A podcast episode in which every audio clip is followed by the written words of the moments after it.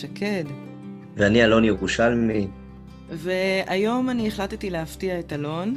אמ, גיליתי שהוא מאוד מאוד טוב בספונטניות ובאלתורים, אז אה, זה לא, זה לא מלחיץ אותו בכלל, למרות שעכשיו על פניו נראית הבעה טיפה לחוצה.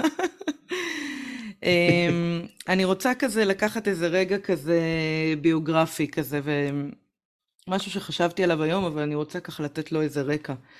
אמ, אבא שלי אה, היה הרבה שנים בחייו אה, מנהל בית חולים פסיכיאטרי. אה, וכילדה הייתי הרבה פעמים, הוא היה לוקח אותי איתו לעבודה, כמו שהרבה הורים אוהבים לעשות. ובדרך כלל זה היה בדרך לדודים שלי, והיינו עוברים ככה דרך הבית חולים. ותמיד הייתי נשארת באוטו כזה, והיו ניגשים כל מיני חולים, חוסים, מתמודדים, איך שכל פעם נתנו להם שמות אחרים, אה, לאוטו, וככה הייתי תמיד מרגישה מאוד לא נעים ומאוד לחוצה, ואפילו אה, היה איזה פעם ש...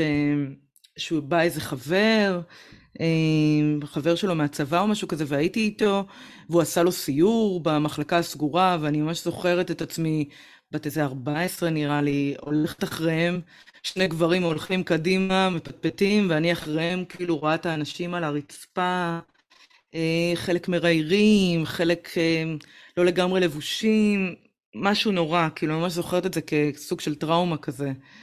אה, וממש אמרתי לעצמי, אני בדבר הזה, כאילו אין סיכוי שאני אעבוד בתחום, אין סיכוי שאני אתקרב לזה מבחירה, זה לא, זה ממש לא בשבילי. וכשסיימתי את התואר, כאילו כשהייתי תוך כדי התואר הראשון בפסיכולוגיה, אז uh, התחלתי uh, לעבוד במרכז חירום uh, לילדים בסיכון, וגם שם היו כל מיני אירועים uh, מאוד לא פשוטים, והחזקות, וילדים שככה התפרעו, וגם כשלמדתי טיפול בעזרת בעלי חיים, אז הלכתי תמיד למקומות שבהם היה מקרי קיצון, uh, נקרא לזה בתחום הלא בריא. אם זה נערות בסיכון וילדים בסיכון, וכל פעם יצא לי להיות בסביבות של תחומים כאלה שהם כאילו שאם נקרא לזה בשפה של בית חולים, כאילו במיון, בטראומה, כאילו במחלקות הקשות אה, של האירועים הנפשיים. אה, ומצאתי את עצמי, אני מסתכלת עכשיו ככה באיזה רטרוספקטיבה, שכאילו ככל שהזמן התקדם, מצאתי את עצמי מתרחקת ומתרחקת. זאת אומרת, עברתי מ... אה, אה, נערות בסיכון, במרכז לנערות בסיכון, עברתי לעבוד במרכזי הורים, הורים ילדים, ואז עברתי לעבוד אה, בבתי ספר, ואז עברתי לעבוד, אה, עזבתי את הטיפול ועברתי להיות מחנכת, ואז עזבתי את ה... ועכשיו אני עוזבת את החינוך הרגיל ואני עוברת להיות מחנכת בבית ספר אנתרופוסופי, ואני חושבת שבאיזשהו מקום אני מתרחקת מהמקום החולה. אני עושה איזשהו תהליך של התרחקות. ואני שואלת את עצמי, זאת אומרת, אה, האם, האם זה קשור אה, קצת לביוגרפיה האישית שלי, וגם האם זה קשור לאיזשהו רצון באמת להיות עם הבריא, וכמה ה... להיות עם הבריא מאפשר לי להיות במקום שעושה ריפוי, אה, והאם אולי מקום שהוא בריא אין בו ריפוי, ו- וככה גם כמה דברים שאמרת אתמול, נכחתי בהרצאה שלך דיברנו על זה שהרבה פעמים בתי ספר אנתרופוסופיים מושכים אה, סוג מסוים של קהילה וסוג מסוים של אנשים, אה, ולא מתערבבים יותר מדי עם אה, מגוון של אוכלוסיות או מגוון של אה, סוגים של אנשים. אה, ואני שואלת את עצמי ככה ברמה האישית על אה, חינוך וריפוי, אני יודעת שבאנתרופוסופיה הדברים האלה הולכים, אה, כאילו הם הולכים ככה, זאת אומרת רואים את החינוך כחינוך מרפא. אבל מצד שני האנתרופוסופיה לא מצליחה לשרוד במרחבים של... אה, שהם מעורבבים מדי ולא מדברים את השפה, וכמו שאנחנו ניסינו לעשות אה, בבית ספר הקודם של שנינו. אז, אז אני ככה ב... שמה את השאלה הזאת לדיוננו כאן, גם, גם מהביוגרפיה האישית שלי וגם ככה מאיזושהי חשיבה על, על ריפוי, ריפוי בעזרת חינוך וכמה האנתרופוסופיה יכולה להיות מרפאה כשהיא מאוד אקסקלוסיבית כזאת. מה אתה חושב? וואו, נגעת פה בהמון, נגעת פה בהמון המון דברים, אבל בואו בוא נתחיל רגע מאחר. קודם כל יש את uh, מה שאנחנו קוראים הקרמה, הקרמה האישית. הבחירה שלך להגיע להורים מסוימים, להיתקל ב, ב, בדברים מסוימים, ו, ובאיזשהו מקום עמוק, כשאני רוצה להגיע מנקודה א' לנקודה ב', שם את עצמי כבר בנקודה ב', מבחינת התכוונות, ורק אז אני מתחיל ללכת לשם באמת, בפיזי, בעולם הפיזי לצורך העניין. והרבה פעמים דברים, אירועים שקורים לנו, אנחנו אפילו לא שמים לב איך הם משפיעים על החיים שלנו. למשל, ו- והמון המון פעמים, את יודעת, את היית בבית חולים פסיכיאטרי בתור ילדה, נערה צעירה, והסתובבת שם, וזה, והמראות, והטביע בך משהו, שבאיזשהו מקום את, את, את, את בצורה לא מודעת לחלוטין, זה, זה, זה כיוון אותך. זה כיוון mm-hmm. אותך בחיים ל- לעשות דברים מסוימים, אפילו אולי להגיע לתחום הטיפולי, להתחיל לזה, זה שאמרת לך, זה לא בשבילי, זה לא משנה, כי אנחנו לא יודעים מה בשבילנו ומה לא. החיים, הקרבה באה אלינו מבחוץ, היא באה אלינו מהעתיד. בדיעבד אנחנו יכולים להסתכל אחורה ולהגיד, אה, ah, עכשיו אני מבינה למה הייתי פה, או עשיתי את זה, או נפגשתי עם זה, אני יכול להיפגש עם מישהו. לפעמים באה בא אליי פעם מישהי ואמרה לי, זה היה גם סיפור מדהים, היא, היא עוסקת היום באנתרופוסופיה, הרבה שנים כבר, וכל מיני תחומים באנתרופוסופיה, אבל מסתבר שפעם, כש... הייתי צעיר, לפני המון שנים, 25-26 שנה, היה לי איזה חבר שהוא קנדי, והיא הייתה ידידה שלו, והיא נסעה לבקר אותו. לא הכרתי אותה בכלל, אז, בתקופה ההיא. היא נסעה לבקר אותו. עכשיו, אני בדיוק הכרתי את האנתרופוסופיה, והתחלתי שנת, שנת מבוא, והתחלתי והתלהבתי, וכתבתי לו, אז לא היה וואטסאפים, והיו כותבים מכתבים. הייתה תקופה כזאת בפרה-היסטוריה, שהיו כותבים מכתבים. אז כתבתי לו, כתבתי לו בהתלהבות רבה. על האנתרופוסופיה ועל הדרך ועל מה, ועל מה שאני חווה ואיך אני מתלהב מזה וכמה זה פוגש אותי וכולי וכולי וכולי. ומה שהסתבר שהיא באה לבקר אותו באיזו מין שאלה שהיא בצומת דרכים והיא לא יודעת מה לעשות בחיים ופה ושם, ואז הוא נתן לה לקרוא את המכתב שלי. והיא קראה את זה והתלהבה. ואחרי זה פגשתי אותה והיא סיפרה לי שבזכות המכתב שלי היא הגיעה לאנתרופוסופיה. מדהים איך קרמה עובדת. אספר עוד, עוד סיפור קטן בתחום הזה גם כן, שאני בעצם אה, חזרתי מהודו, אז גם בהודו אה, היו לי המון מחשבות שעלו לי על חינוך. כתבתי אומנים שלמים על מה זה חינוך, על איך אני רואה חינוך, לא הכרתי שום דבר. מתוך עצמי זה פשוט עלה בי. ואז שהגעתי לארץ, חזרתי לארץ, אה, אז באיזשהו מקום, אני זוכר ממש בימים, ביום, יומיים הראשונים שנחתתי, הייתה הופעה של להקת שבע. אם את זוכרת את זה, אז הם היו בשיא הזה שלהם. הלכתי גם, הלכתי לחוף הים, אה, מישהו ראה אותי, הייתי לבוש לבן כזה, חזרתי מהודו, זה היה מין מראה מעניין כזה. הוא אומר לי, תקשיב, יש להקה, סתם, מישהו, אני לא מכיר אותו בכלל.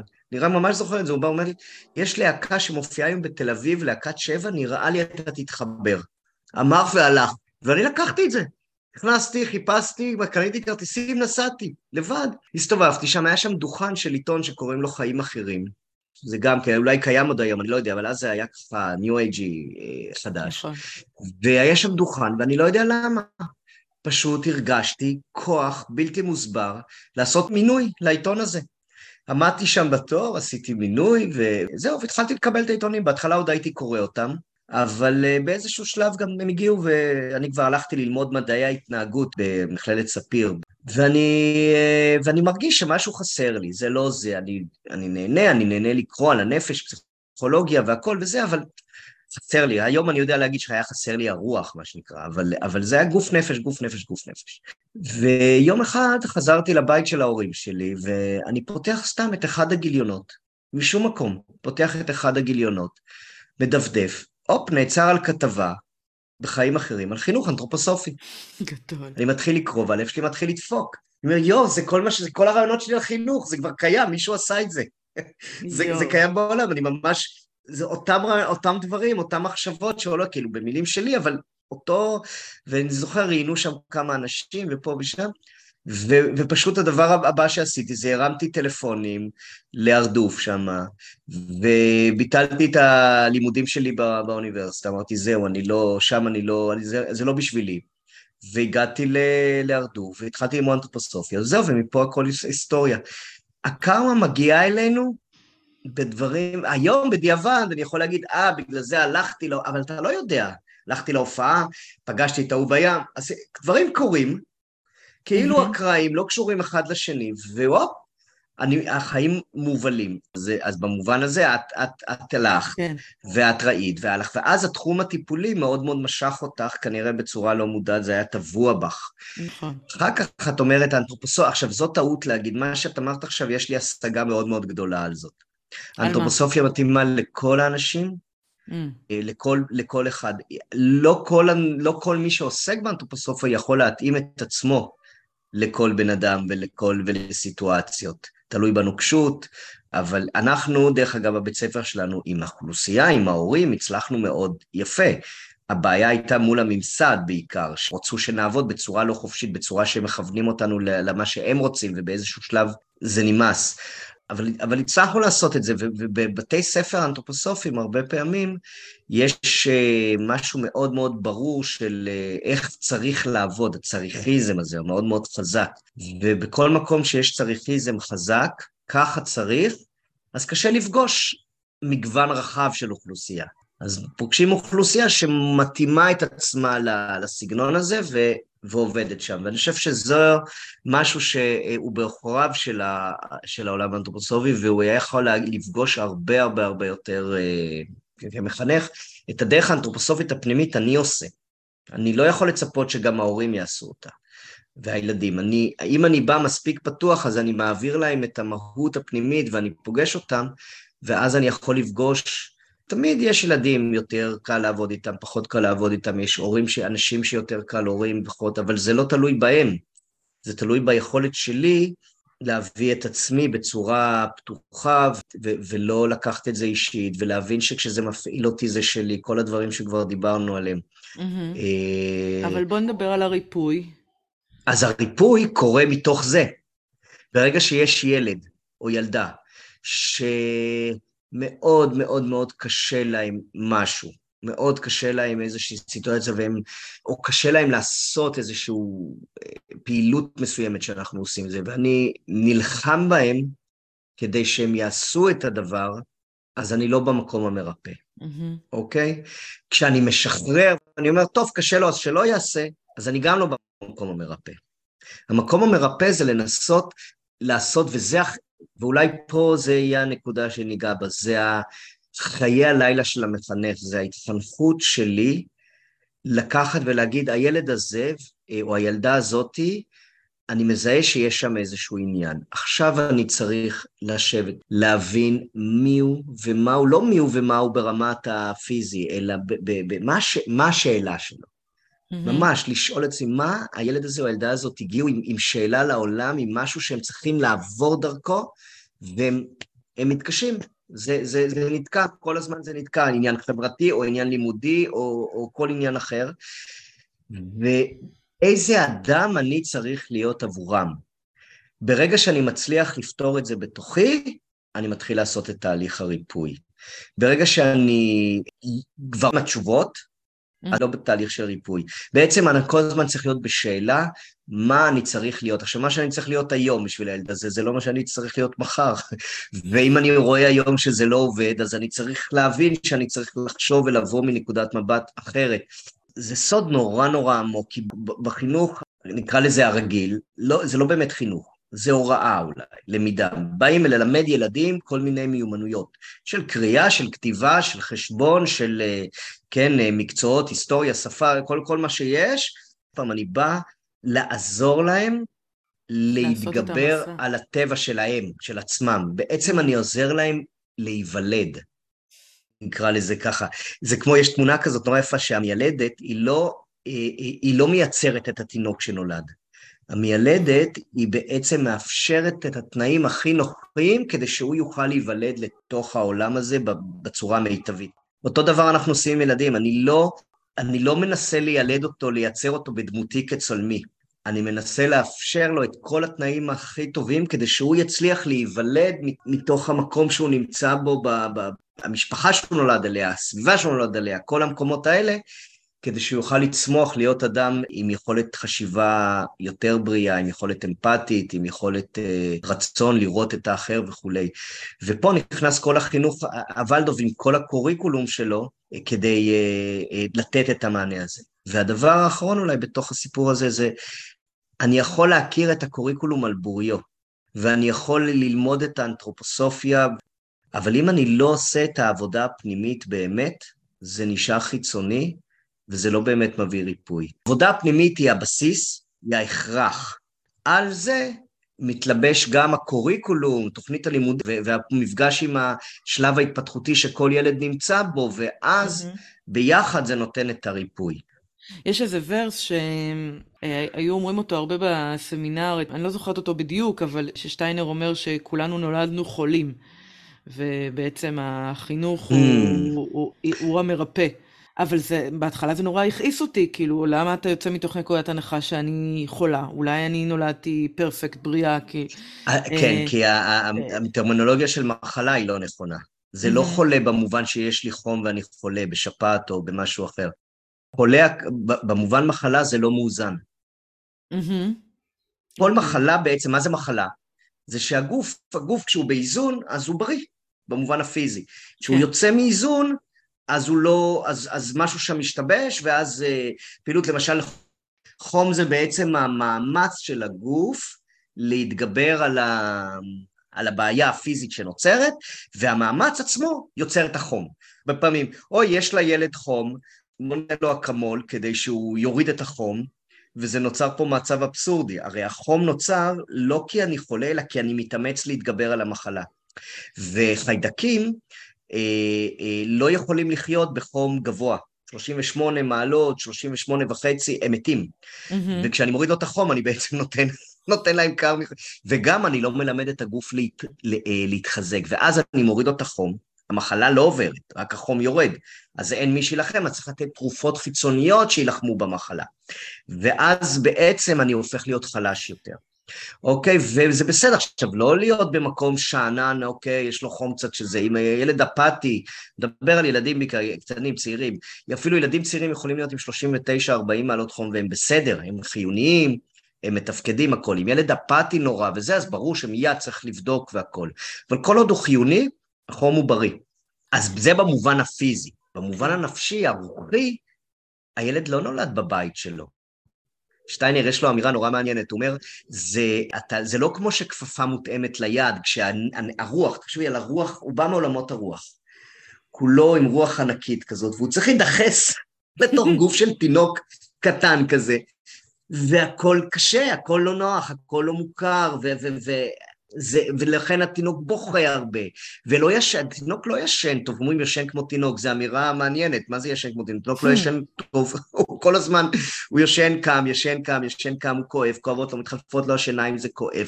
הוא רעב, אז הוא בוכה, והוא חסר ישע בעצם. ולאט לאט מתוך הסביבה, וזה נורא נורא חשוב, הסביבה שלנו בגילאים הנמוכים היא מאוד מאוד מאוד משפיעה על ההתפתחות שלנו, גם הפיזית וגם הנפשית אה, תודעתית.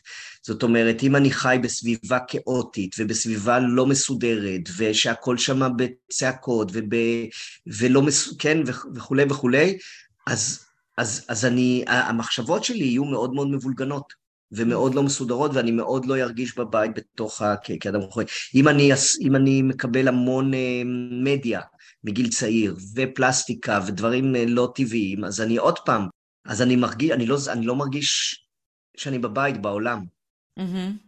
ובעצם התהליך שלה, וזה מה שנאמר בוורס, מה שאנחנו, מה שהתפקיד שלנו כמבוגרים שקיבלנו את התינוק הזה, זה לעזור לו להיות מאוזן.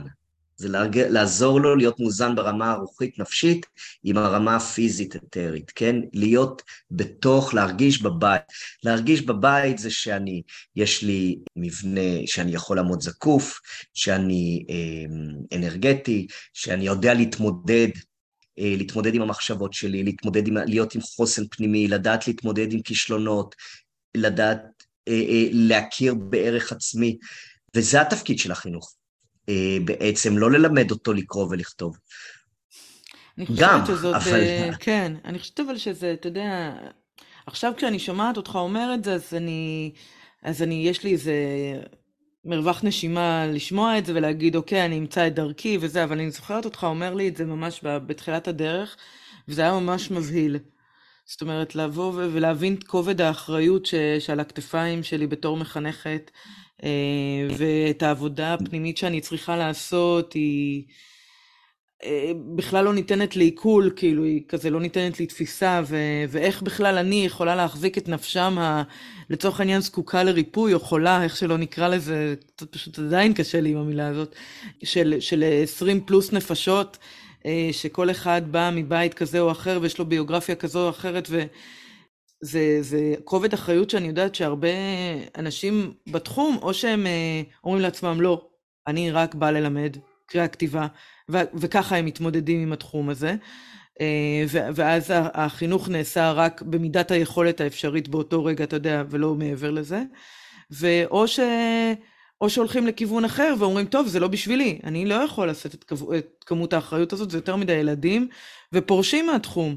אנחנו יודעים על מורים שפורשים באמצע הדרך ואומרים, זה לא בשבילי וזה. נכון. אז... ואופציה שלישית זה שאתה הופך להיות נורא נורא נורא נוקשה, אתה לוקח אחריות אובר, ואז אתה מתחיל לחנך אותי, לא, הם לא יכולים לדבר ככה, הם לא יכולים להתנהג ככה, הם לא יכולים, הם לא יכולים, כאילו, אני מנסה... את צודקת. היום זה נורא מעניין, היום היה לי טיול אה, שישי וצחוקים ובדיחות וזה, ויש שם איזו חבורת בנות כזאת שבאות ושרות איתי שירים ובאות ומסתובבות, ואיזה אימא שליוותה אמרה לי, וואו, תראה, יש לך עדת מעריצות. אמרתי לה, תקשיבי, את לא יודעת כמה אני, חוב... אה, אה, כמה אני חי פנימית את כובד האחריות, כי יש לי אחריות עמוקה בהתנהלות שלי, על, על הנפשות שלהם.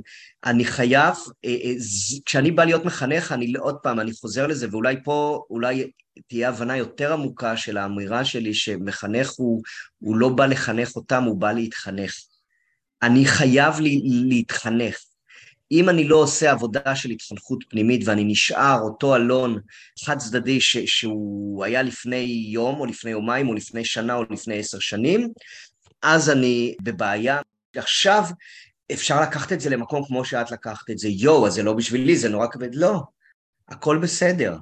חלק מהקרמה של הילדים האלה זה לבחור אותי כמורה, וזה חלק מהמסע שלהם. גם אם אני עושה את כל הטעויות האפשרויות, זה חלק מהמסע שלהם.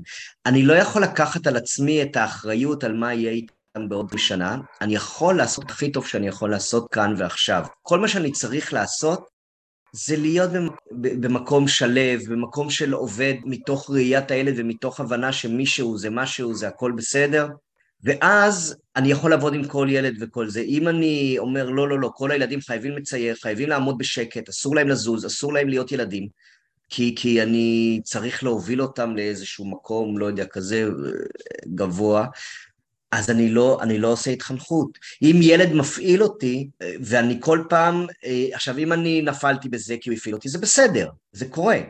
אבל מתי זה לא בסדר? כשזה קורה יום אחרי יום אחרי יום אחרי כן. יום, ואני לא מצליח לעשות את השינוי. עכשיו, אני יכול להגיד לך שהשינויים האלה הם לא אה, מיום ליום, הם משנה לשנה ולפעמים מעשור לעשור. אני היום אדם אחר לגמרי ממה שהייתי לפני 10-20 שנה. מבחינת היכולת שלי להשתנות ולראות שזה לא הם, זה אני. ידעתי את זה בראש תמיד, אבל לעשות את זה, אני הבנתי את זה מיד אחרי שנה, אבל ליישם את זה כבר לקח לי 20 שנה. זה המסע וזה בסדר, זה חלק מהמסע של הילדים האלה שהיו איתי לפני 20 שנה עם מי שהייתי היום, ושל הילדים של היום שיש לזה גם חסרונות, היום אני כבר בגיל אחר. מעניין שהתחלנו מלדבר על קרמה, ואז דיברנו על החינוך כ... כריפוי ו... והמשכנו למקום של הריפוי הפנימי אולי אפילו, אם אפשר להגדיר את ההתחנכות כסוג של ריפוי כן. פנימי, ולהיות כן. באיזשהו תהליך אה, שאלה גם חיצוני, מה מתאים לילדים, וגם פנימי, מה מתאים לי ומה מפעיל אותי, ומה אה, ככה איזשהו אה, מאזן לשני הכיוונים. והנה אתה חוזר עכשיו לזה שגם אם אני עושה טעויות, זאת הקרמה של הילדים האלה. שזה מה שהם צריכים בשביל ההמשך של עצמם. לגמרי. וזה, אתה יודע, זה, זה איזשהו מקום, הקרמה והרוח הם באיזשהו מקום כמו רשת ביטחון כזאת, ש, שמה שאנחנו עושים זה חלק מהדבר. אה, אם אנחנו מודעים יותר, מודעים פחות, עושים עבודה עמוקה מספיק או, או קצת פחות, זה עדיין הכל בתוך העטיפה הזאת והשמירה הזאת של הקרמה והרוח. הכל. כן. אמרה, אני שמעתי פעם איזה מישהי שאומרת, בזכות זה שהמורים שלי לא האמינו בי, hmm. היום אני יכולה לעשות את מה שאני יכולה. אה, כי באיזשהו רגע הבנתי שאני רוצה לשנות את, ה, את הזה. עכשיו, זה מדהים אמירה כזאת, כן? זה כן. מדהים אמירה כזאת של לקחת, דווקא מקום שהייתי אצל מורים כאלה הוא זה שדרבן אותי להשתנות. אולי אם הייתי אצל מישהו שמאוד מקבל אותי וכמו שאני וזה, וזה לא היה לי את אותן עוצמות להשתנות, וואלכ, מה אנחנו יודעים? נכון. אנחנו כן יודעים שאנחנו צריכים לקחת את זה ב... כמו שאני אומר להורים הרבה פעמים כשהם באים והם מתחילים לשמוע והם מתחילים לכנס לרגשות אשם על איך שהם פועלים. יואו, אצלי בבית צועקים, יואו, אצלי... כן, הכל בסדר. הילדים בחרו לבוא אליכם. זה, זה כמו, אז אותו דבר כמורה. אני, אני לא יכול לחיות מתוך רגשות אשם של יואו, לא עשיתי מספיק את העבודה, והילדים האלה עכשיו, בגלל שאני לא מתחנך מספיק, אז עושה, מה שאני צריך לעשות זה להיות כל יום קצת יותר טוב ממה שהייתי אתמול. ואם אני פוגש, ולפעמים זה קורה לי, אני יכול להתקשר, ואני עושה את זה המון היום, מתקשר לאיזה, בדרך כלל, למה, למה זה תמיד לאימהות? אני לא יודע, זאת שאלה מעניינת גם לחשוב על זה, אבל מתקשר לאימא, תקשיבי, אני מרגיש שאני לא פוגש נכון את הילד שלך או את הבת שלך. יש שם משהו שזה לא... אה, אה, אה, בוא, בואי נדבר, בואי ניפגש כדי שאני רוצה להתמלא בה, אני רוצה, אני רוצה לח... משהו שם לחזק בתוכי, להבין מה חי שם. אני מספיק פגישה אחת, שתיים, והדברים מסתדרים. כי אני לא לוקח את זה אישית, כי אני לא בא ואומר, היא לא בסדר, היא צריכה להשתנות, אני צריך לחנך אותה. היא לא. בסדר, או הוא בסדר, הילד בסדר, הילדה בסדר. אני לא מצליח לראות עדיין את, ה, את היופי ואת המקום הגבוה. ברגע שחייב לעשות שם איזה סוויץ', ואני מידע את זה היום בכל הנימים שלי, ואני עושה את כל המאמצים, אני עושה, זה חיי הלילה. אני בא ואני אומר, רגע, רגע, אני רוצה רגע לעשות עבודה על הילדה X או על ילד Y, אני מעלה אותם בעיני רוחי, אני מסתכל עליהם, אני מסתכל על הפיזי שלהם, אני מחפש אינטראקציות בינינו, אני מחפש לראות דברים יפים שהילדים עשו, אני רואה רק את הדברים היפים, אני לא רוצה לראות שום דבר שהוא בעייתי בעיקרון. ואני מתמלא בדברים ואני אומר, וואו, איזה ילד מדהים, איזה ילדה מדהימה. ואני בא למחרת בבוקר עם חוויה אחרת לגמרי, וה, והיופי שהילד או הילדה מרגישים את זה, זה ממש מורגש. כן. הם באים, הם נותנים לך חיבוק פתאום, out of the bloom.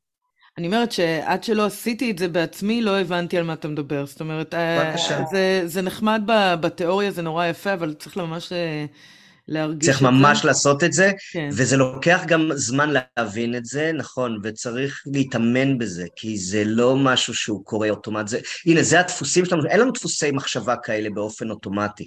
Mm-hmm. באופן אוטומטי. זה, זה למשל יכול לבוא לילד ולהגיד, אה, לא, האדם נברא מהקוף, אין אלוהים. אוקיי, זו תיאוריה. יש תיאוריה אחרת שהאדם נברא מאלוהים ולא מהקוף, אז מי צודק? המדע צודק? זה צודק? אני לא יודע. שפעם הייתי מתעצבן על ילד כזה, לא, לא נכון, לא מהקוף, מאלוהים. לא יודע, בוא, בוא נחקור את זה. בוא נתבונן בזה, בוא ננסה לשאול איזה שאלות, בוא, בוא, בוא, בוא, אני יכול לחקור את זה בתוכי. מה זה כן. אומר? יש תרגיל נורא יפה של שטיינר, זה נקרא תרגיל הפתיחות. Mm-hmm. תרגיל הפתיחות אומר ש, ש, שברגע שבא אליי מישהו ואומר לי משהו, אני לא עודף ישר עם הידע שלי ואומר לו, לא, לא, זה לא ככה. אומר לו, אה, אוקיי, זו גם תיאוריה, אני רוצה לחקור אותה, ובסוף להגיע למסקנה כן או לא, אבל לא מיד להדוף. Mm-hmm. וזה חלק מהתרבות שלנו היא כל כך, אנחנו באוטומטים, בלי להרגיש עושים את זה, לא, לא, לא, זה לא נכון.